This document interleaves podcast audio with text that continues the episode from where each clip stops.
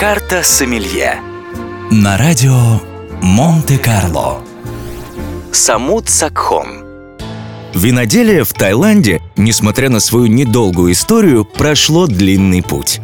Если поначалу местные напитки заставляли искушенных дегустаторов в ужасе отшатываться, едва вдохнув их запах, то в наши дни вина местного производства подают в высококлассных тайских ресторанах и даже отправляют на экспорт.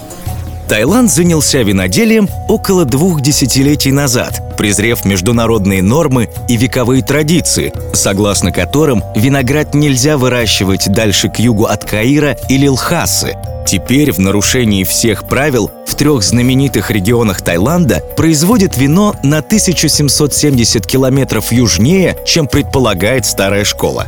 Эта концепция получила название «Вина новых широт». Один из таких регионов – Самут-Сакхон, знаменитый своими плавучими виноградниками в дельте реки Чао-Прая.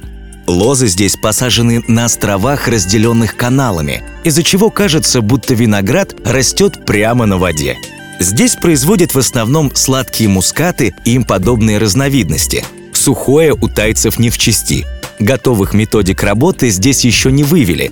Пока все напитки создаются методом проб и ошибок – но поскольку местные виноделы не стеснены традициями и правилами Старого Света, их продукция получается невероятно оригинальной и полностью переворачивает старые представления о виноградарстве и виноделии.